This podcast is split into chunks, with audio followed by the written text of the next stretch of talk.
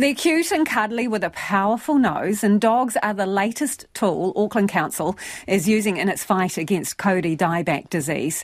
After three years of training, Pip, Mawhai and Marty have become the first specialist kauri dieback sniffer dogs. Reporter Louise Ternouth and camera operator Marika Khabazi went out on the job with Marty. Hey, Marty. Ready to come to work?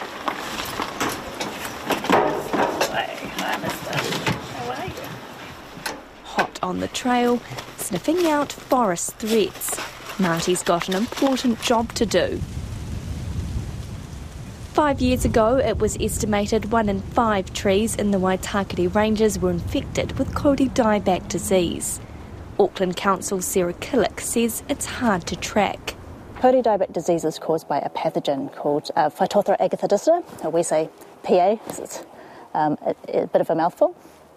Uh, and that's a soil borne pathogen. So it is tiny, uh, it's about a tenth of a millimetre big, so you can't see it, and it's spread by movement of soil. The pathogen infects the roots of the trees, stopping the uptake of water and important nutrients. So the tree essentially starves itself and loses its leaves, ending up with a very skeletal looking structure. And there's still no cure. The biggest tool is preventing the spread of the disease in the first place through ongoing upgrades to tracks, limiting the transfer of the pathogen, cleaning stations, and of course, detection. That's where Marty and Kayla come in. You come here. You sit. Good. Ready? Marty is one of two English Springer Spaniels working alongside his mum Pip and a Yak Terrier Mawhai in the council's team of kauri dieback sniffer dogs. It's taken three years of intensive training to get the dogs trained to sniff out the disease grown on oats. Yeah, there are oats that are inside jars and then they're put inside um, containered areas. And so the dogs are directed to sniff each area. Sarah says the dogs have a huge advantage over lab testing because they can scan a wide area quickly. Lab testing can take weeks, or does take weeks, to to get those results back. And for a, a, place like a forest, that's fine. That's that's not necessarily you know going anywhere. But at places like the ports, where we might have construction vehicles coming in, uh, they are not going to be able to wait you know weeks each time for um, for those tests to come back. Uh, same with in places like nurseries. Today they're on the job at Kaipatiki Nursery in Birkdale. Here there are more than 70 different species of plants grown to be planted at different restoration projects across Auckland. Marty sniffs the plants, ensuring they are safe to be sold, especially vital if they're heading to areas like Waiheke or the Hauraki Gulf, which are free of kauri dieback.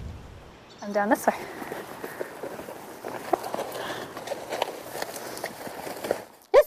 Good. Nice job, Marty. Marty lies down if he detects one of the plants.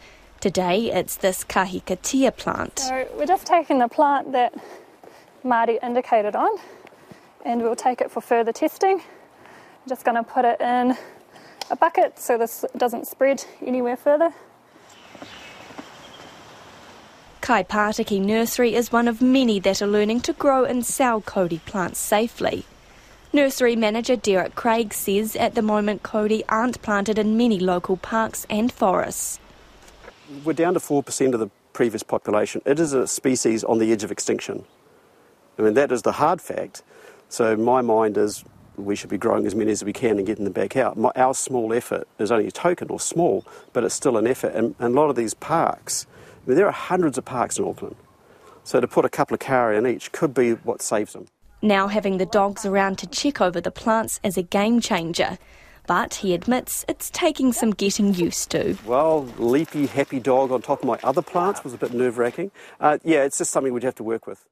Kayla Wrench is Marty's handler.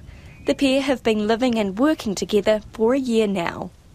At just two years old, Marty is the youngest dog and full of energy. Kayla says he's come a long way. It's taken a wee while to get him used to doing that because obviously the world is a big and exciting place, but he's getting really accurate and as he's gotten older, he's a lot more confident.